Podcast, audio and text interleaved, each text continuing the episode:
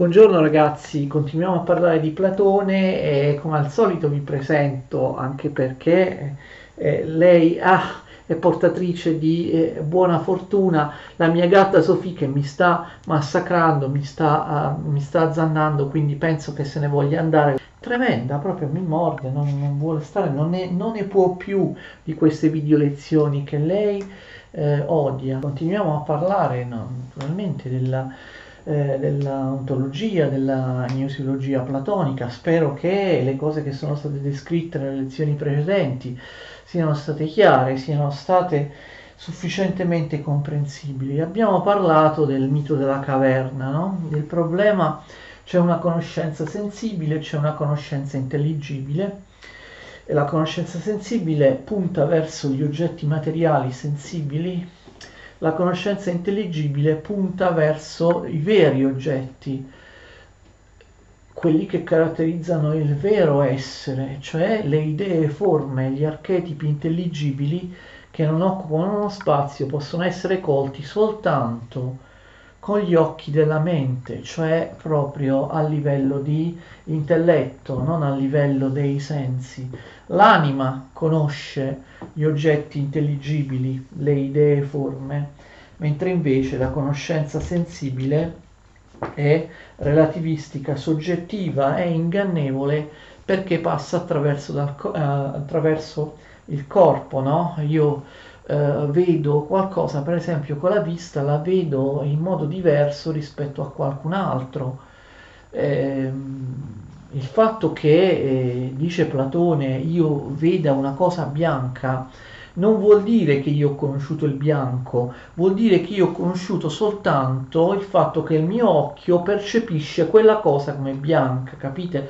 La conoscenza sensibile è inservibile, è inaffidabile, perché non mi dice ciò che a me sembra vedere, che è soltanto apparenza, capite? Mi dice solo come funzionano i miei organi di senso, mi dice solo come io vedo quella cosa in quanto apparente.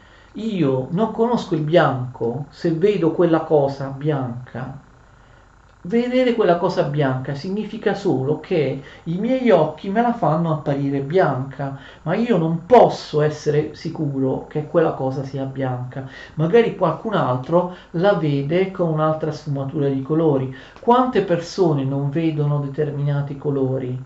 Quante volte le sensazioni appaiono diverse all'uno oppure all'altro? Eh, quante volte siamo preda di illusioni percettive, illusioni ottiche, d'accordo? Quindi l'unica conoscenza vera che ci fa conoscere davvero non l'apparenza del bianco, eh, ma il bianco in sé è la conoscenza intellettiva, la conoscenza intelligibile, scusate, è il suo grado massimo, la conoscenza intellettiva, soltanto uh, il bianco può essere conosciuto come tale soltanto quando io ne conosco l'essenza, la natura, la forma universale, puramente intelligibile. Quando io conosco il bianco, per quanto sembri strano, si può pensare che un colore si conosca soltanto attraverso, attraverso la vista. Scusate, Sofì mi getta giù i pennarelli. E invece il bianco si conosce veramente soltanto quando se ne conosce l'essenza, l'idea forma eh, non in maniera sensibile, ma in maniera intelligibile. La bianchità, il bianco in sé, percepì colto soltanto dall'intelletto e non, dai, e non dai sensi. Spero che queste cose siano abbastanza chiare. Il problema però è questo, ricordatevi sempre che il discorso di Platone è un discorso puramente razionale, che va avanti come quello di Socrate attraverso il logos, attraverso il dibattito razionale, l'argomentazione razionale, esattamente come in Platone e in Socrate il logos è il metodo per arrivare alla verità, cioè il discorso, ma è anche il contenuto della verità stessa, il logos corrisponde alla verità. C'è un problema però, ricordatevi questo, quindi che quando Platone parla di essenze intelligibili che non occupano uno spazio, che sono colte soltanto dalla mente, dall'anima, non sta parlando di qualcosa di astratto che non si capisce bene che cos'è, qualcosa di mistico che può essere forse colto da un'intuizione, da un sentimento, da non si sa cosa, da una fede. Non è cristianesimo Platone. Per Platone le essenze intelligibili sono cose pienamente razionali, razionalizzabili e conosciute compiutamente e precisamente dalla conoscenza razionale, dalla conoscenza umana, sono oggetti, anche se non occupano spazio, le idee forme sono il vero essere, sono la vera realtà, non qualcosa no, di mistico che non si capisce cos'è, sono la vera realtà e con la ragione le idee forme possono essere conosciute molto meglio di quanto si possano conoscere gli oggetti sensibili con uh, la vista o con gli altri sensi. Non divaghiamo, ho cercato di ripetere, di chiarire alcune cose, ma il nostro problema adesso è questo. Questi intelligibili, voi mi potreste chiedere, ma esistono soltanto uh, nella mente? Cioè Socrate in fondo diceva, sembrava dire che esistevano solo nella mente, che erano dei concetti mentali che possono essere trasformati, espressi in definizioni linguistiche.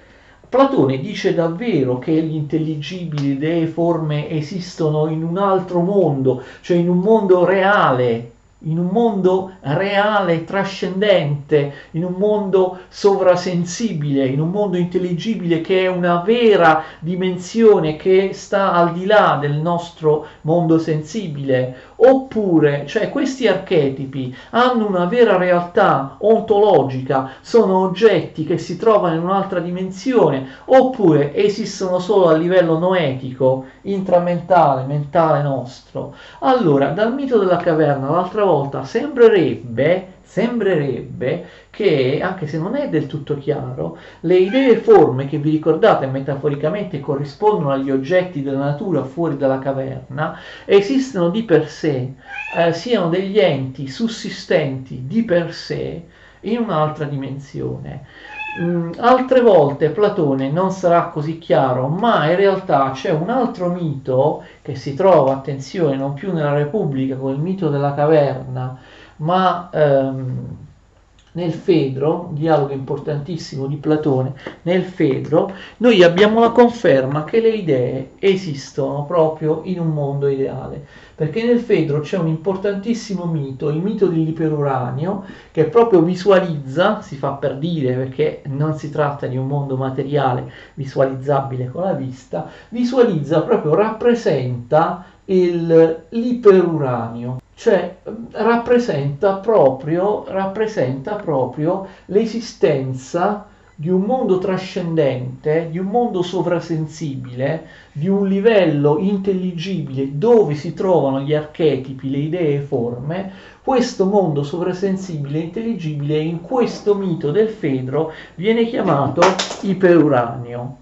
D'accordo? È il famoso mito dell'iperuranio. Attenzione, iperuranio noi spesso non lo traduciamo, cioè in italiano facciamo il calcolo della parola greca, diciamo si tratta dell'iperuranio, però in realtà l'iperuranio ha un significato. Iper, attenzione, hyper in greco, iper, sapete, in italiano, eh, iper, hyper in greco, con l'aspirazione, ah, significa sopra, mentre invece Uranos eh, significa cielo, quindi iperuranio significa, ve lo scrivo in greco, hyper Uranos significa sopra il cielo, quindi lo dovremmo tradurre come luogo sovraceleste, d'accordo? Mondo sovraceleste lo chiamiamo iperuranio, basta che poi però sappiamo che iperuranio significa al di là del cielo. Attenzione, per al di là del cielo Platone non dice sopra le nuvole, però comunque all'interno del nostro universo materiale, è una metafora.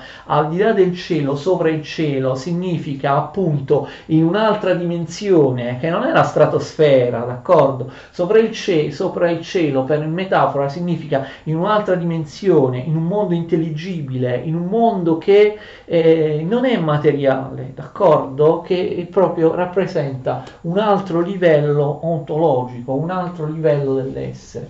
Allora Platone immagina, attenzione, che le anime umane siano dotate di ali. Questo mito dell'iperuranio si connette un altro mito importantissimo, il mito della, della bigalata, in cui l'anima è vista proprio come una bigalata, ma non posso sovrapporre i due miti, anche se sono proprio intersecati l'uno nell'altro, eh, sia pure a forza li devo distinguere, li devo separare. Quindi adesso parliamo del mito dell'iperuranio, poi del mito della bigalata parleremo. Um, un'altra volta e c'è anche di mezzo Eros, il mito di Eros, quindi tre miti insieme all'interno del Fedone. Parliamo, cerchiamo di isolare soltanto il mito dell'iperuranio. Allora, le anime sono alate, sono viste come se possedessero delle ali, d'accordo nella metafora. Che succede? Che le anime inizialmente o comunque insomma ad un certo punto si trovano separatamente dal corpo all'interno di questo iperuranio. Cosa succede? Al centro di questo iperuranio ci sono le idee, d'accordo? Ci sono le idee forme che quindi vengono, sia pure nella metafora, perché non sono oggetti sensibili che occupano spazio, vengono nella metafora visualizzate, cioè al centro dell'iperuranio ci sono immobili, eterne, immutabili queste, queste idee forme. Succede che le anime alate degli uomini girano intorno, capite, volano in circolo intorno alle idee forme. Non ci sono, attenzione, soltanto le anime degli uomini, ci sono anche le anime degli dei e anche degli esseri intermedi, d'accordo, dei mitaxiu, dei demoni, cioè delle, delle, degli esseri divini che non sono però propriamente degli dei. Quindi ci sono tre tipi di anime, quelle degli uomini che ovviamente sono le meno nobili e più a rischio, quelle degli esseri eh, intermedi e quelle, e quelle, degli dei. Cosa succede? Che eh, lì è un paradiso della conoscenza. L'anima liberata dal corpo, ricordate che abbiamo accennato che il corpo impedisce all'anima di conoscere, di svolgere propriamente le sue funzioni, l'anima, separata dal corpo, vede, si fa per dire, coglie con gli occhi della mente, della mente conosce le idee che quindi sono proprio visualizzate in un'altra dimensione questo iperuranio. Mentre i demoni oppure gli dei, le anime dei demoni e degli dei non hanno problemi perché sono più salde, sono più forti dell'animo umano e quindi continuano a girare per l'eternità intorno alla vera scienza, intorno al, al, alle, alle idee forme che rappresentano ovviamente la vera conoscenza, l'episteme, la conoscenza del vero essere, eh, le anime umane che sono deboli, che cosa succede? Che eh, prima o poi precipitano verso la terra, precipitano verso il mondo sensibile. Attenzione, le anime umane non si sono comportate tutte allo stesso modo nell'iperuranio.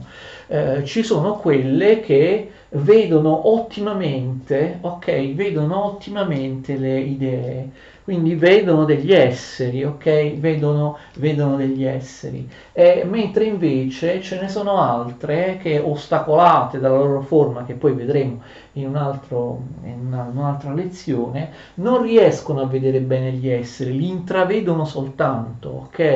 E mentre ci sono anime che invece eh, proprio non vedono assolutamente niente, precipitano senza aver visto nessuna delle idee. Le anime che vedono bene l'essere, quando fanno un giro, non precipitano, continuano un altro giro, un altro giro. Se continuano a vedere bene gli esseri, le idee, in qualche modo si parificano alle anime degli, dei demoni e degli dei, cioè restano immuni dalla caduta e continuano a girare teoricamente all'eternità. Quindi per le anime migliori c'è anche questa possibilità, almeno sembrerebbe dal testo di Platone, di non cadere mai sulla terra. Viceversa, insomma, quasi tutte le anime a un certo punto cadono sulla terra, ok?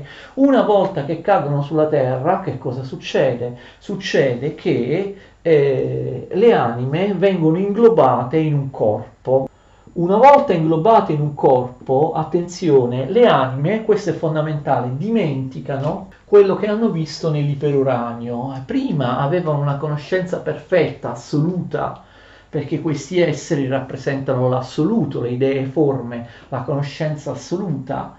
Eh, però poi quando l'anima precipita nel mondo sensibile e viene inglobata in un corpo, dimentica quello che ha conosciuto nell'iperuranio, diventa ignorante perché il corpo inibisce l'anima, le impedisce di conoscere, quindi l'anima dimentica, ok? Il corpo, attenzione, eh, con un famoso gioco di parole che non è traducibile dal greco, il corpo è soma, vedete che in greco corpo si dice soma, e si comporta come una, un sema che significa tomba, capite il gioco di parole? Il corpo è la tomba dell'anima, l'anima viene rinchiusa, costretta, inibita all'interno di un involucro, come all'interno di una bara, di un sepolcro, e non può quindi più conoscere adeguatamente, non solo dimentica ciò che ha conosciuto nell'iperuranio. Quindi il gioco di parole soma, corpo, il corpo, il soma è il sema, cioè è la tomba eh, dell'anima e quindi eh, fate attenzione, il, eh, le anime però, attenzione, dimenticano tutto, voi dite, sì, però mantengono, attenzione, una predisposizione a ricordare.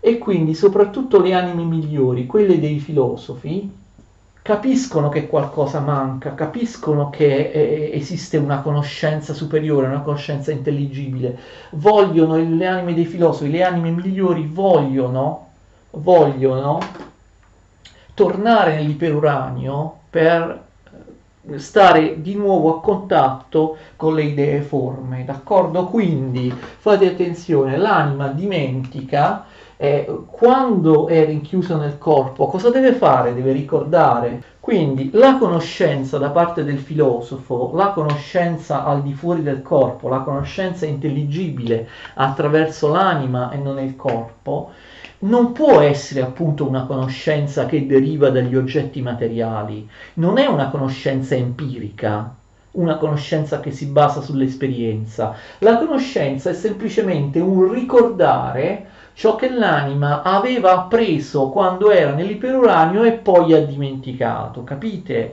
Le anime migliori cercano di liberarsi del corpo metaforicamente eh, sono come degli uccelli azzoppati no? con le ali eh, che guardano in su, vorrebbero rimettere le ali, vorrebbero rimettere le ali e vorrebbero ritornare nell'iperuranio, d'accordo, a, a conoscere, a, per, eh, a conoscere quello che prima conoscevano e ho dimenticato. Quindi attenzione, questo è importante, conoscere è un ricordare, la conoscenza in Platone è una forma di innatismo ed è una conoscenza a priori. Quando io conosco, attenzione, quando io conosco, non conosco in base all'esperienza, quindi questo sembrerebbe abbastanza antiscientifico, conosco perché io semplicemente cerco di ricordare, di riesumare dentro di me, nella mia anima, qualcosa di eterno, immutabile, che mi dà la vera scienza, cioè le, eh, le idee forme che una volta ho visto quando ero nell'iperuranio, poi me le sono dimenticate.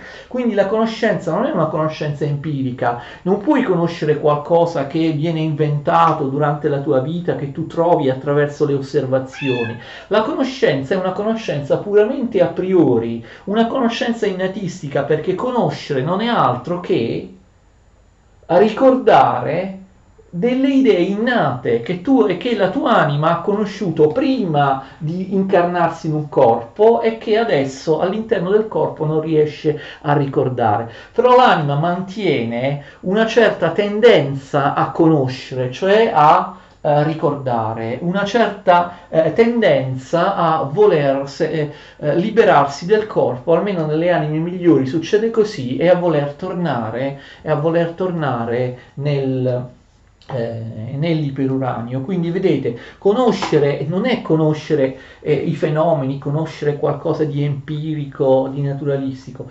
Conoscere eh, significa conoscere qualcosa di assoluto, di eterno, di sempre uguale che l'anima conosceva quando non era accoppiata col corpo e quindi ovviamente questo implica, ne parleremo poi in seguito in altre lezioni, l'adesione alla teoria tipicamente pitagorica e orfica della reincarnazione. L'anima, vedete, è stata eh, in cielo eh, separata dal corpo, poi si aggancia al corpo, eh, si diventa interna al corpo soltanto quando precipita dall'iperuranio. Quindi l'anima, come dire, è un principio celeste, perché non è, l'anima non sta soltanto all'interno del corpo nel mondo sensibile, l'anima ha passato anche molto tempo al di fuori del corpo nel mondo intelligibile, d'accordo? E cosa possiamo dire? Prendo un attimo il testo. Cosa succede? Prima di tutto c'è una gerarchia nelle, eh, nelle, nelle reincarnazioni. Platone, attenzione, descrive proprio le idee, se possono essere, se possono essere in qualche modo eh, descritte. Eh, come gli orfici pitagorici distingue l'anima dal corpo, sono due cose separate che si accoppiano soltanto nel mondo sensibile, però l'anima non proviene dal mondo sensibile, proviene dal mondo intelligibile, l'anima è diversa, separata ed è anche eh, superiore al corpo, più nobile. Proviene da un mondo celeste, quando l'anima è senza il corpo,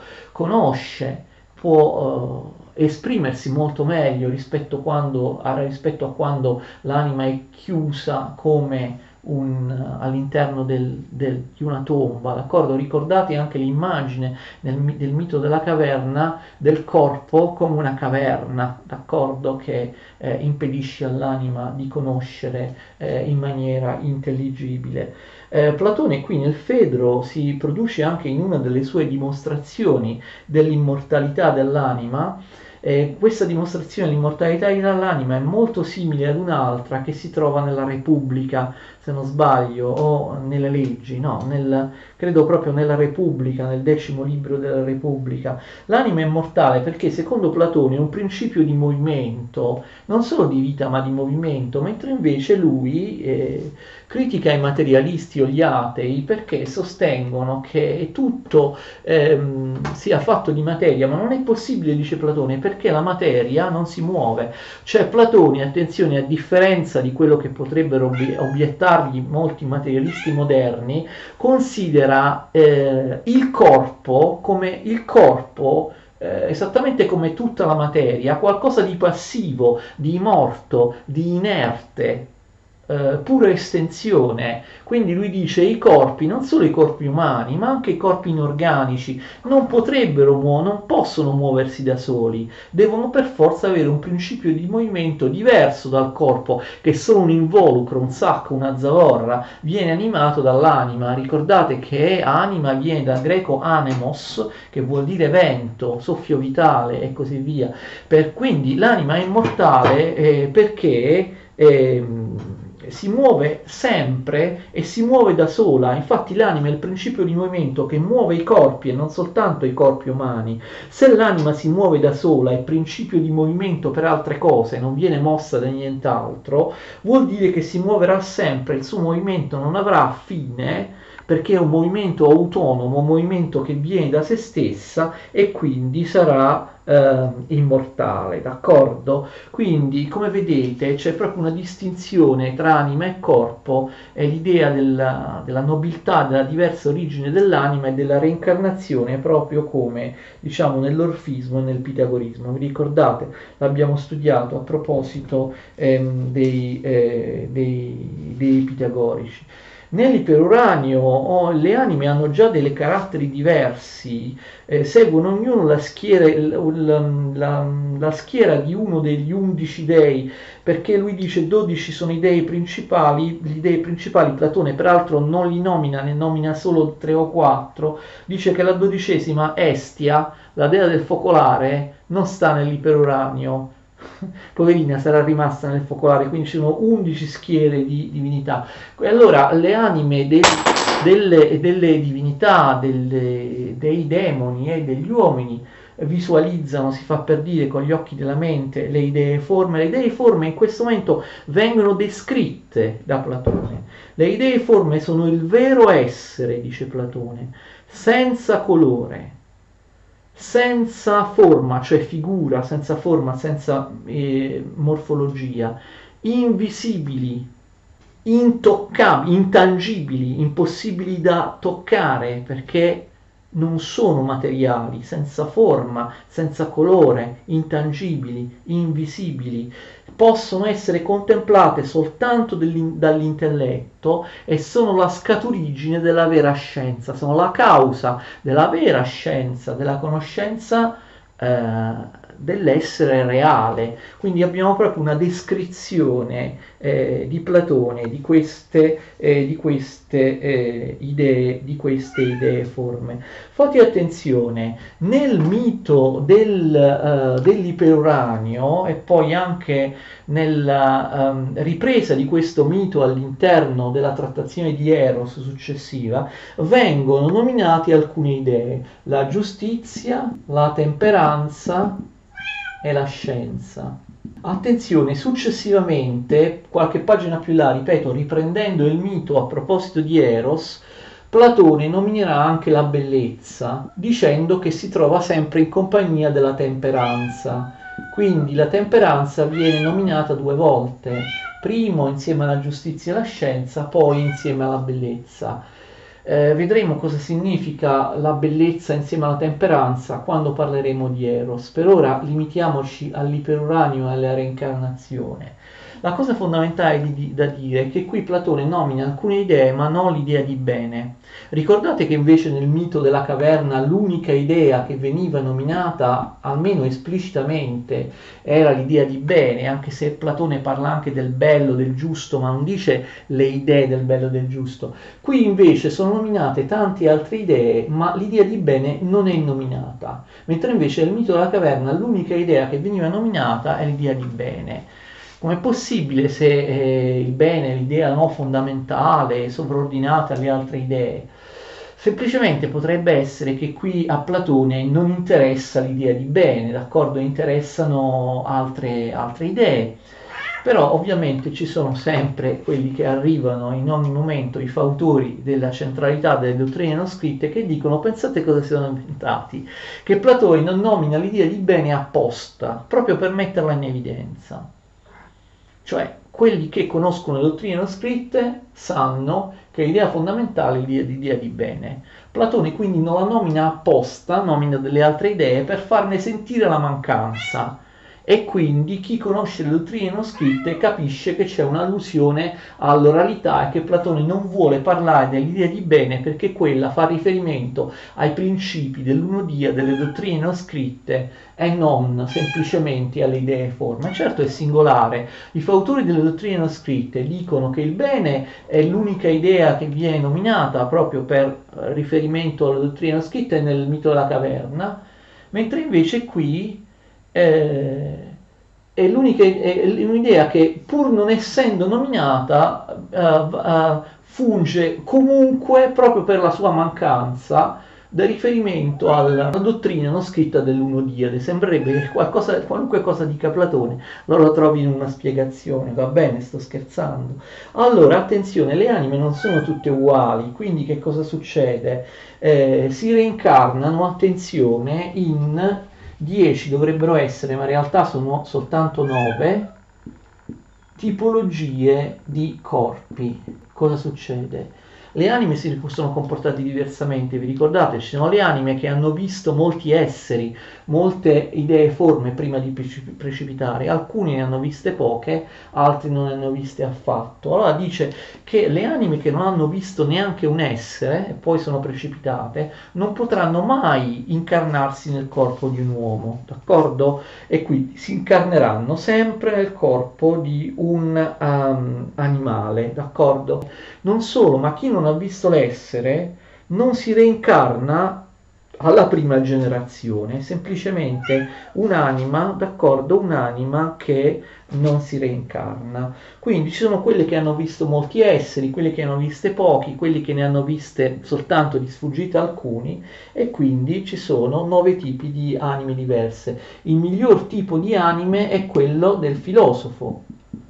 Eh, quello che ha visto più esseri sarà accoppiato al corpo, eh, farà la vita del filosofo. Poi al secondo posto abbiamo il re che rispetta la legge, cioè il re giusto oppure il grande guerriero. Poi abbiamo al terzo posto l'uomo politico, ovviamente onesto, oppure eh, un grande economista oppure un grande finanziere. Eh, un atleta o un medico, quindi a quarta categoria atleta o medico, cioè cioè eh, tipologie di eh, esseri umani che hanno a che fare con, con la salute, con il corpo, con la ginnastica. Poi attenzione, al quinto posto c'è l'indovino o eh, l'iniziatore di misteri. La sesta categoria è quella del poeta, dello scultore o comunque di eh, chiunque sia dedito a opere di imitazione. Al settimo posto l'artigiano, vedete a Platone non piacevano i, lavori manuali, lo vedremo anche parlando della Repubblica. All'ottavo posto c'è il sofista o il demagogo, Platone odiava i sofisti, tuttavia c'è qualcosa di peggio del sofista. All'ultimo posto, proprio il più scarso, abbiamo il tiranno, ok? E poi c'è un'esigenza di giustizia che sarà espressa da, da Platone anche in altri luoghi, per esempio nel mito di Erra alla fine della Repubblica, a seconda di come, attenzione, si sono comportate le anime, eh, tutte queste anime avranno poi un premio o una punizione, d'accordo? Che cosa succede? Attenzione, queste anime, fate, fate attenzione, dopo la prima vita subiscono un giudizio, ok? A seconda di come si sono comportati andranno in un altro corpo, ok? Attenzione però, scusate, prima di reincarnarsi subiscono un giudizio, fate attenzione che qui bisogna fare molta attenzione che cosa succede? Che le anime potranno poi staccarsi dai corpi e tornare nuovamente nell'iperuranio a girare intorno alle idee? Sì, lo potranno fare, però dovranno aspettare 10.000 anni, cioè dovranno incarnarsi per 10.000 anni. Attenzione, i filosofi possono abbreviare la cosa, possono uscire dal ciclo di vita e tornare nell'iperuranio dopo soltanto 3.000 anni. Quindi se sei un filosofo diciamo che hai uno sconto, ok? Però che cosa succede? Attenzione, dopo la prima vita, poniamo che duri 80 anni o massimo 100 anni, fate attenzione, ehm, l'anima subisce un premio o um, uh, ottiene un premio oppure subisce una pena, d'accordo? E quindi ha un giudizio, quindi l'anima dopo la prima vita va o in cielo um, a, ad avere un premio di beatitudine oppure sottoterra nel Tartaro a subire delle, delle, delle, eh, delle sofferenze. Poi che cosa succede? Ritorna dal cielo oppure da, dal, dagli inferi, dall'Ade, a fate attenzione. Eh, quando sono compiuti mille anni, capite? Poi fa un'altra vita, poniamo che duri 80 anni, capite? Avrà un premio fino a quando scadono i 2000 anni. Quindi che significa? Che noi abbiamo una conferma che le anime stanno più di là che di qua. Cioè il tempo in cui, che viene trascorso del, del, dall'anima all'interno del corpo è limitato, perché capite? Cioè ogni giro di vite è di mille anni. Di questi mille anni, al massimo 100, non lo so, 80, l'anima li passa nel corpo, poi tutto ciò che resta, per esempio in questo caso, non lo so se uno è vissuto 80 anni, eh, ciò che resta è 920 anni, finché si fa la cifra di 1000, l'anima non sta più nel corpo, sta o nel cielo oppure negli inferi. Poi, arrivata a mille anni, capite, si eh, reincarnerà in un'altra vita. Anche qui, 80 anni, mettiamo che uno viva solo 50 anni vengono sottoposte a un giudizio come, come, si sono comportate le anime e allora andranno in cielo oppure in terra, ma capite per 950 anni. Quindi praticamente le anime fanno una vita ogni mille anni, capite? Quindi devono entrare soltanto in 10 corpi per arrivare a 10.000 anni oppure in tre corpi per i filosofi, cioè il tempo che le anime spendono all'interno del corpo è molto limitato rispetto poi alla differenza tra la vita terrena e la cifra che fa arrivare a mille anni.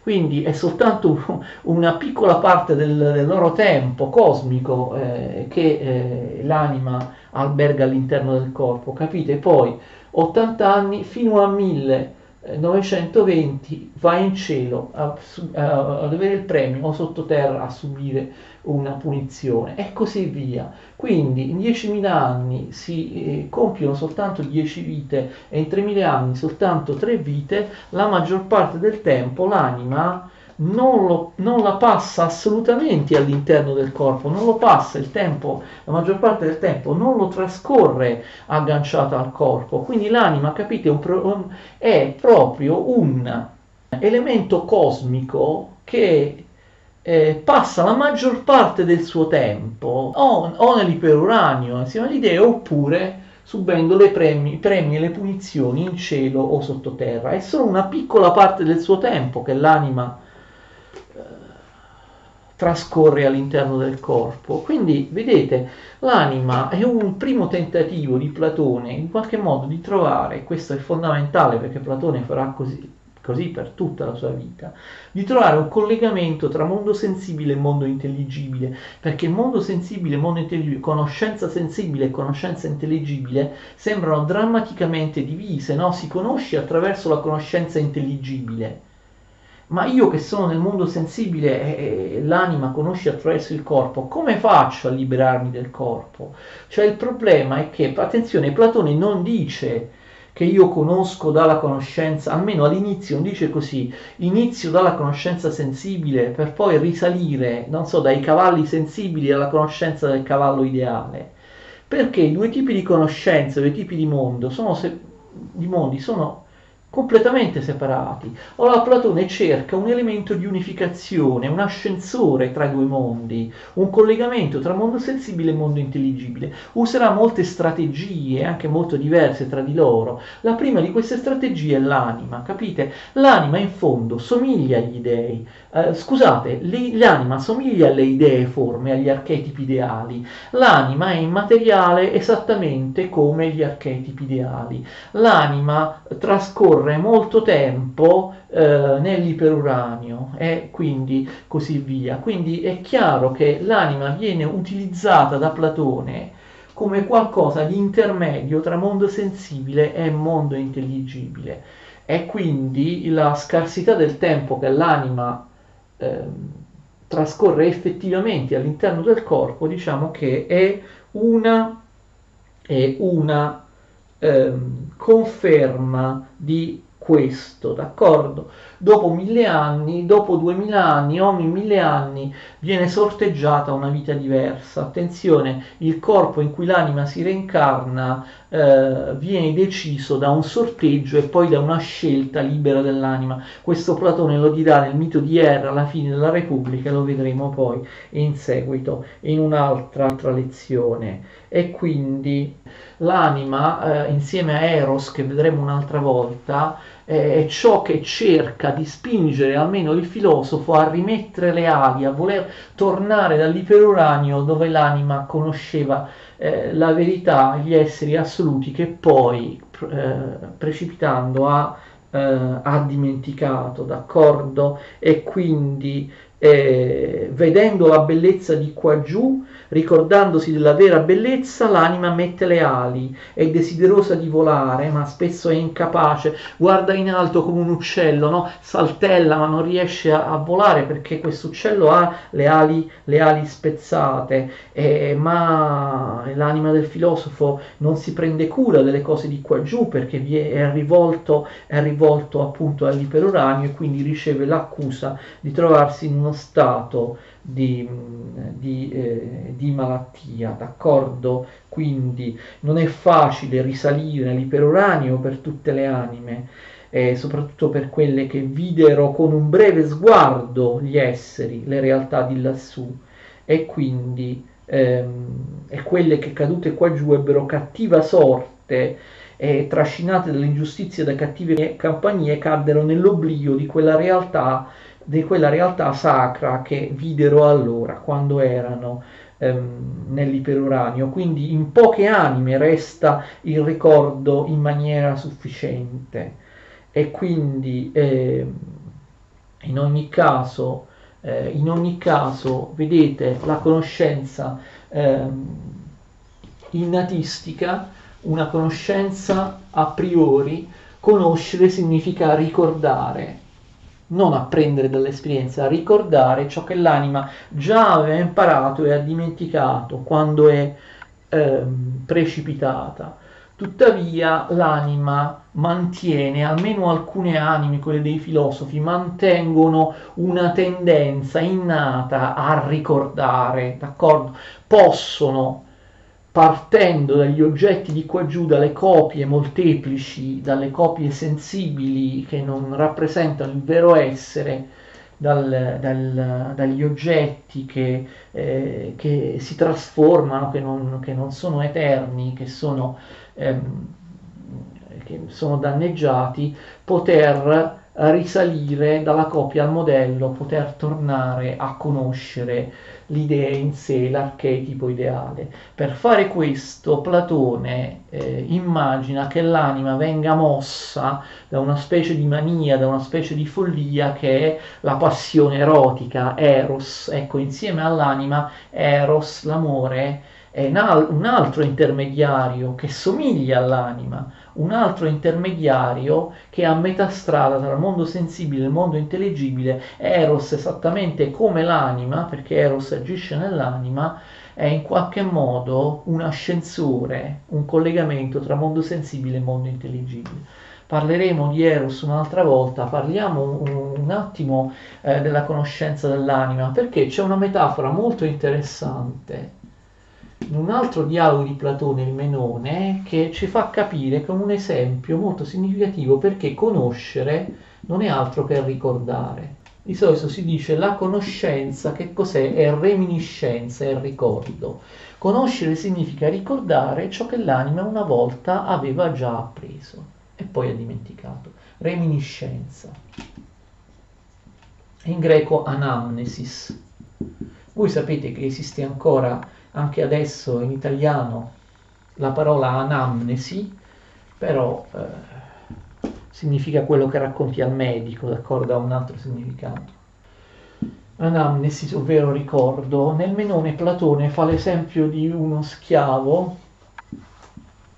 che viene portato da Socrate a dimostrare un teorema geometrico, un teorema che fa riferimento alle proprietà del quadrato, ok? E che è anche importante per dimostrare l'irrazionalità del rapporto tra la diagonale e il lato del quadrato che è presente appunto corrisponde al numero irrazionale radice quadrata di 2. Allora che succede? Attenzione, lo schiavo non ha mai studiato geometria, non sa assolutamente niente, eppure Socrate attraverso opportune domande dimostra, almeno dal suo punto di vista, che lo schiavo riesce a risolvere, a dimostrare eh, il teorema da solo, ok? Ma come? Non ha nessuna conoscenza matematica. Come fa? Qualcuno di voi starà pensando, eh, esiste allora qualche speranza per me che sono un po' una capra in matematica, posso dimostrare un teorema mh, mm, senza, senza conoscerlo. Lo schiavo dimostra un teorema che non conosce, che nessuno gli ha mai insegnato, perché lo schiavo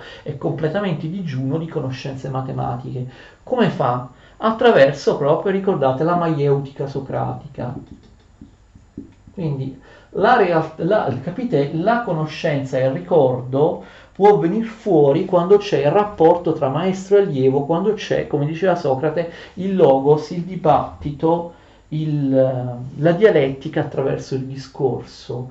E quindi attraverso la maieutica socratica Socrate cosa fa? fa partorire allo schiavo quelle verità che sono dentro di lui, lo schiavo non, non le conosceva, non sapeva di averle, ok? Perché che cosa succede? Eh, Socrate fa delle opportune domande, qual è un quadrato che ha l'area doppia di questo, di questo? Qual è la diagonale che può essere uguale a quel lato? All'inizio lo schiavo sbaglia, capite? Sbaglia, Socrate lo corregge, perché? Perché lo schiavo prende come parametri le linee, gli angoli sensibili, ok? Il teorema viene dimostrato come accadeva spesso in Grecia disegnando sulla sabbia, d'accordo? Con delle aste, disegnando triangoli, quadrati, linee sulla sabbia. Ah, lo schiavo sbaglia perché inizialmente prende a modello le linee, i triangoli, i quadrati, i lati sensibili, ok, empirici, quelli che vede sulla sabbia, a un certo punto però Socrate riesce a far sì che lo schiavo prenda invece come parametri per dimostrare il teorema, avete già capito, la, gli archetipi, la linea in sé, il triangolo in sé, il quadrato in sé, cioè riesce attraverso le opportune domande di Socrate a ricordare, capite, che cos'è la linea in sé, il triangolo in sé, l'angolo in sé, che cos'è non ehm, il doppio di questa linea qua tracciata sulla sabbia, ma che cos'è l'idea di doppio, il doppio in sé, d'accordo?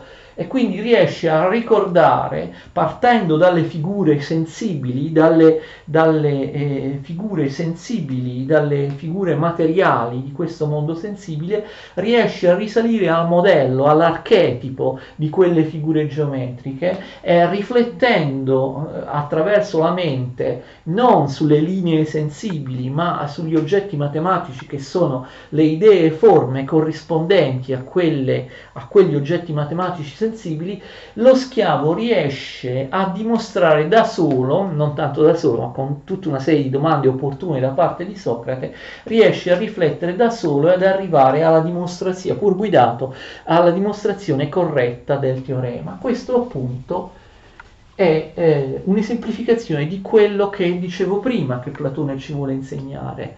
È una metafora molto chiara. Conoscere è ricordare. Lo schiavo, per poter conoscere la matematica che non ha mai eh, imparato, deve ricordare ciò che la sua anima degli oggetti matematici, delle idee in sé degli oggetti matematici ha conosciuto quando la sua anima era lontana dal corpo nell'iperuranio. Quindi anche insegnare Cosa significa? Insegnare significa non insegnare qualcosa che tu non hai mai conosciuto, ex novo, insegnare significa stimolare l'allievo, stimolare il discepolo a ricordare eh, delle essenze intelligibili, dei parametri assoluti che l'allievo ha già dentro di sé, questi parametri intelligibili, per averli visti quando la sua anima non era ancora nel suo corpo, stava nell'iperuranio. Poi è precipitata, ha dimenticato tutto, conoscere significa ricordare, conoscenza è anamnesi, conoscenza è reminiscenza. Continuiamo la prossima volta con mm, l'anima, la reincarnazione e così via. Continuiamo a parlare, sì, sicuramente dell'anima e poi dobbiamo parlare anche di Eros. Arrivederci alla prossima.